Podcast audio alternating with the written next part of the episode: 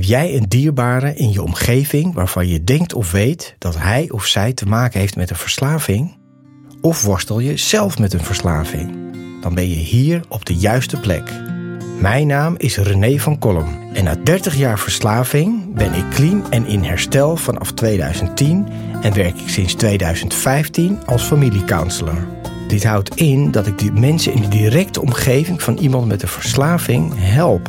Want als je dicht bij iemand staat die verslaafd is, is het echt belangrijk dat je weet wat je wel en beter niet kan doen.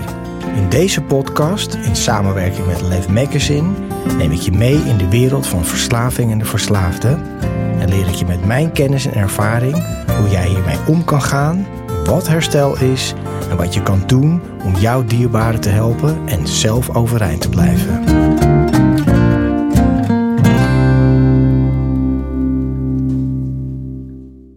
Lieve mensen, welkom bij een nieuwe aflevering van de podcast van Verslaving naar Vrijheid. Mijn naam is René van Kolm en in deze aflevering wil ik jullie drie tips gaan geven. Hoe ga je om met iemand die een verslaving heeft? Nou, dit is super lastig. Maar eerst even dit. Wist je trouwens dat als je luistert op Spotify naar deze podcast, dat je ook prima kan kijken op YouTube? Zoek mijn naam op René van Kolm van verslaving naar vrijheid. En andersom natuurlijk, als je kijkt op YouTube en je denkt: ik wil lekker in de trein luisteren, ga naar Spotify van verslaving naar vrijheid met René van Kolm. Nou, lieve mensen, in deze aflevering ga ik jullie eigenlijk een aantal tips geven. Hoe ga je nou om met iemand die een verslaving heeft? Want dit is super lastig. Het is een vak apart. Het is zelfs mijn vak, familiecounselor.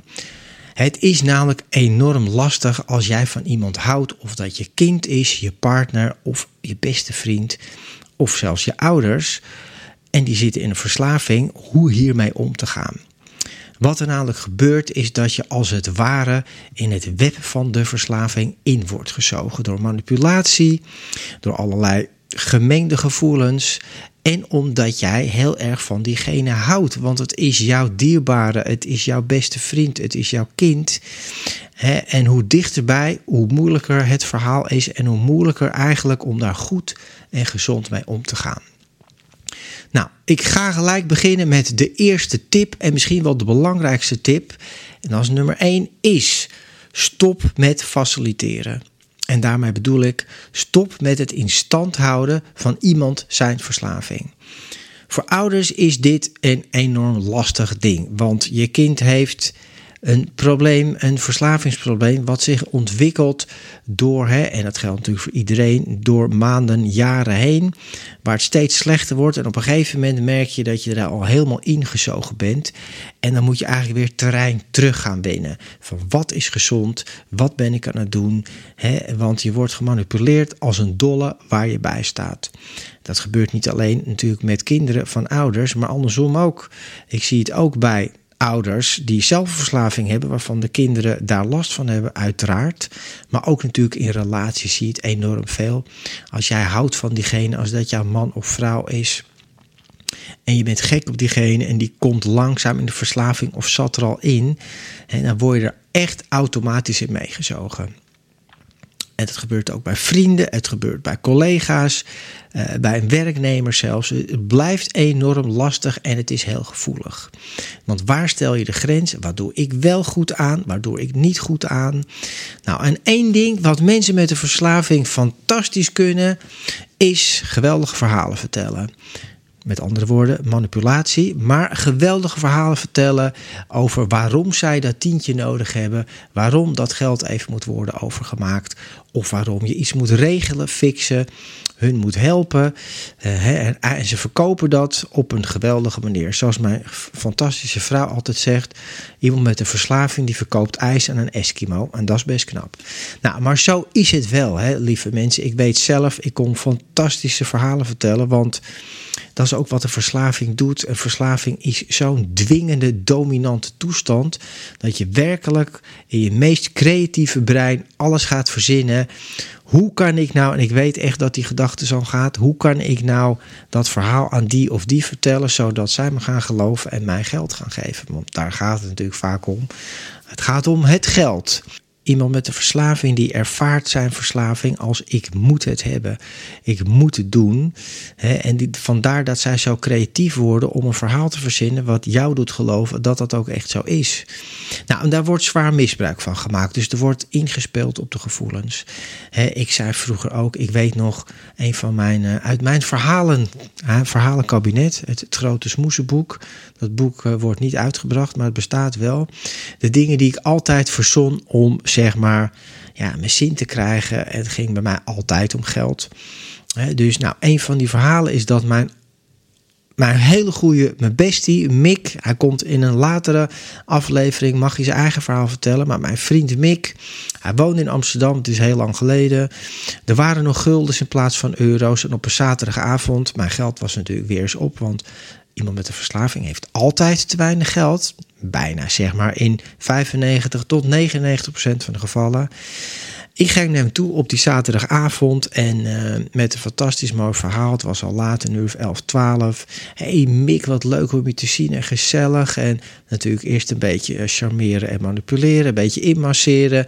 En hij is natuurlijk hartstikke, gewoon een hartstikke lieve vriend, een hartstikke lieve goos. Dus kom binnen René, wat lekker te eten, ze drinken, zijn vriendin was er super gezellig.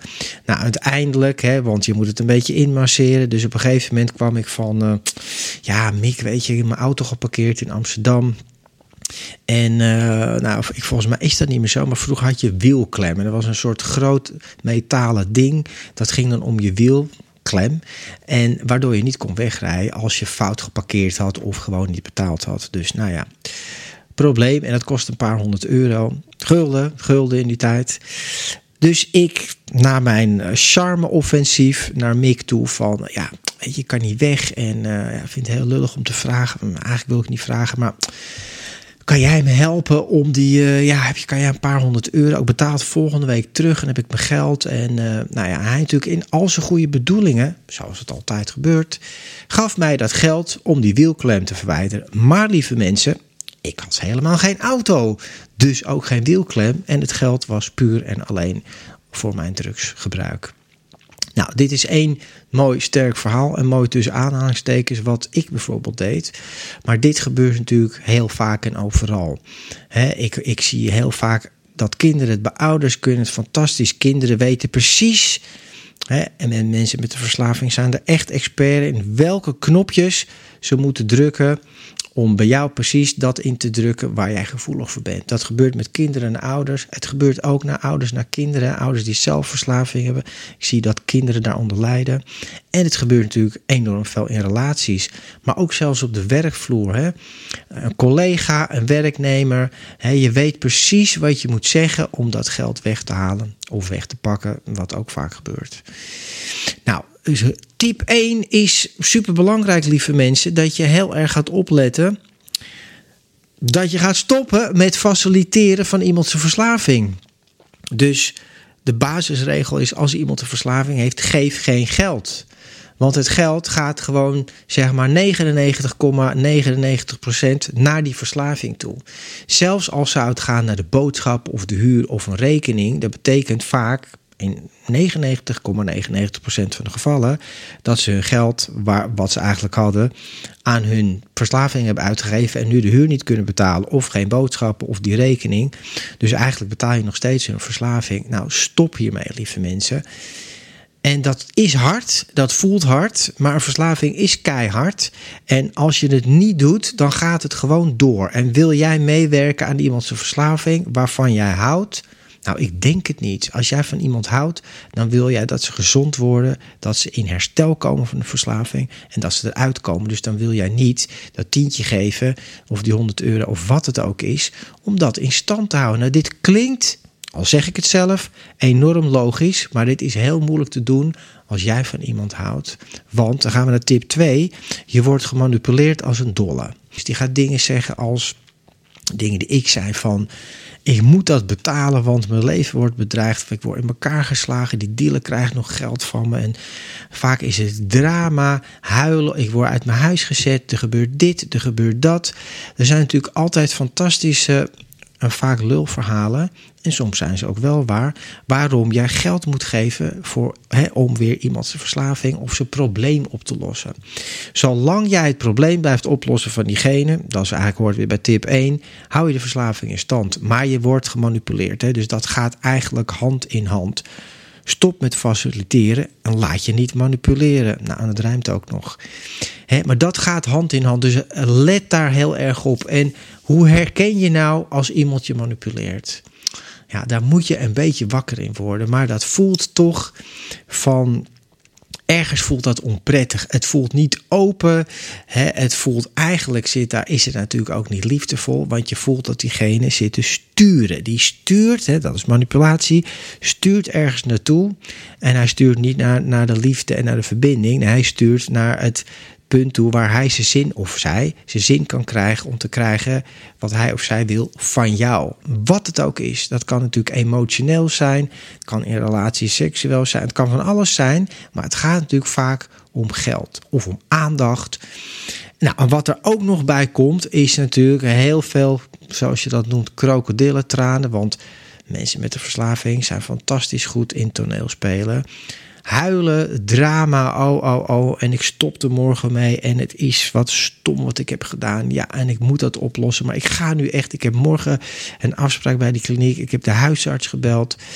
En dat klinkt fantastisch. En oké, we gaan het nog één keer doen. En ik geef je nog één keer dat tientje. Of dat, die 100, 100 euro.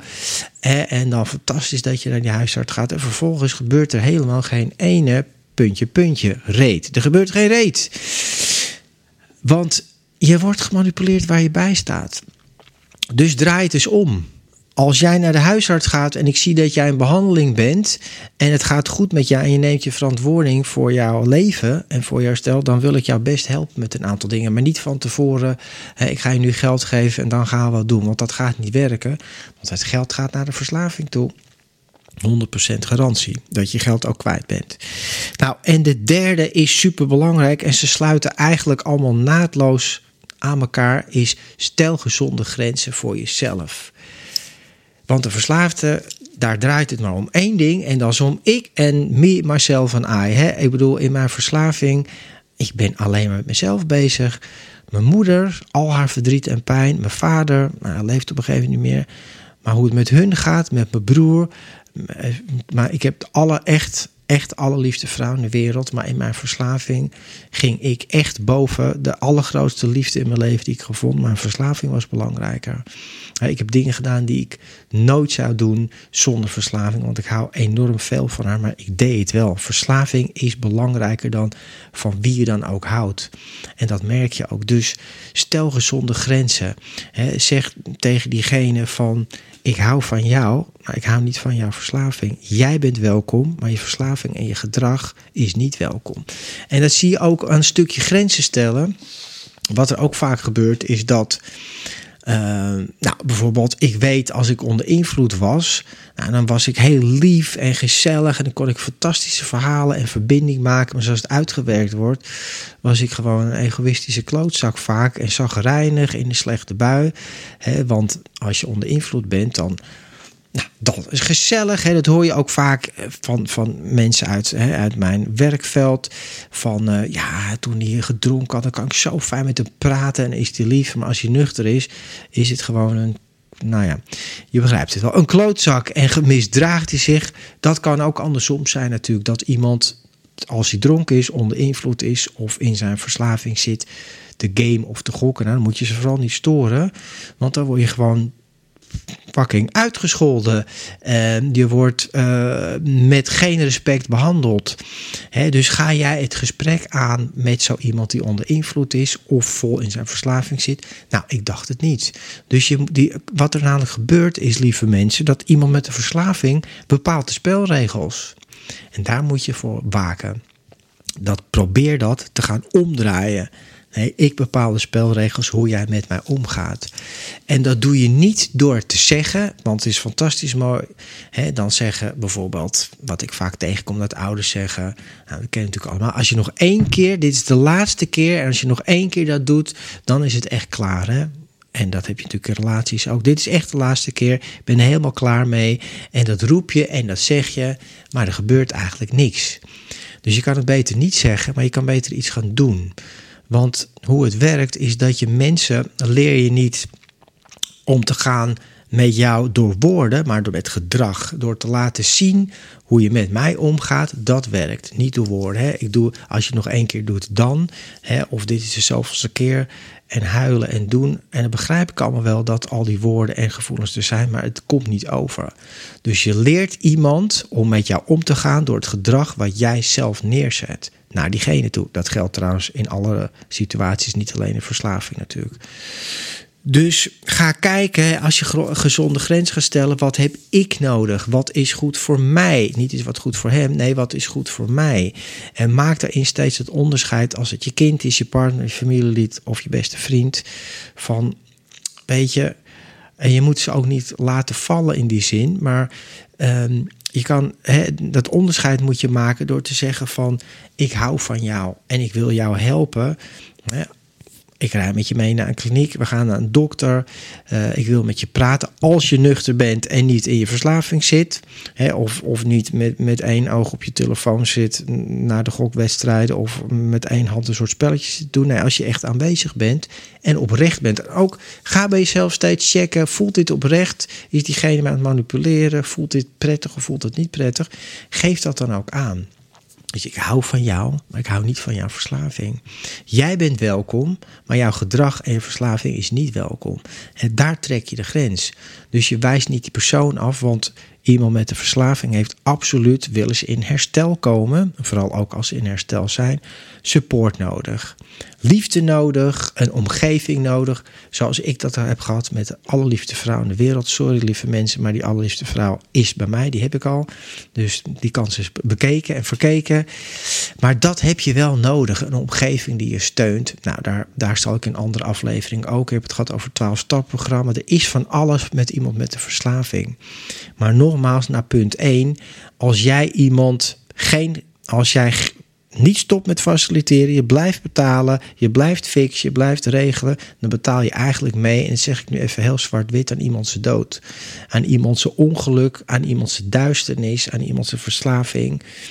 wat leidt tot enorm veel leed, ellende en verdriet. En niet alleen dat, jij wordt daarin meegenomen. Dus vaak zie je ook wat er gebeurt als je niet die grenzen stelt.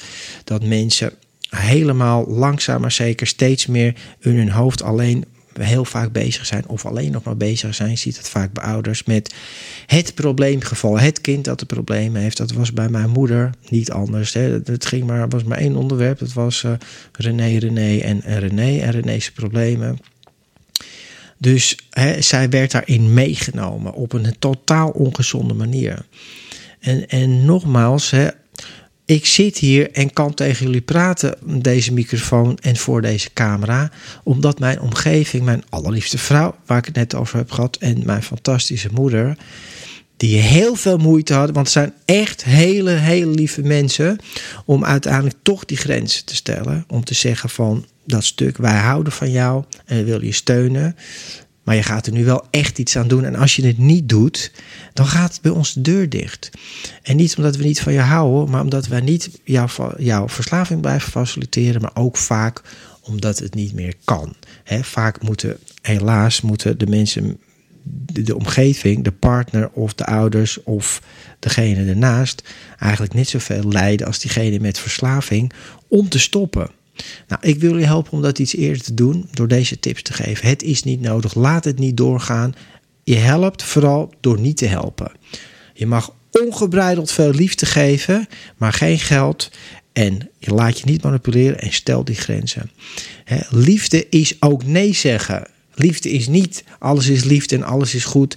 En hè, dat hoor je ook vaak uit hele goede bedoelingen. Als iemand verslaafd, dan haal je hem in huis. Nou, en dan is het hartstikke fijn. Maar na een paar dagen denk je, wat puntje, puntje ben ik nou eigenlijk aan het doen? Want dan begint dat te werken.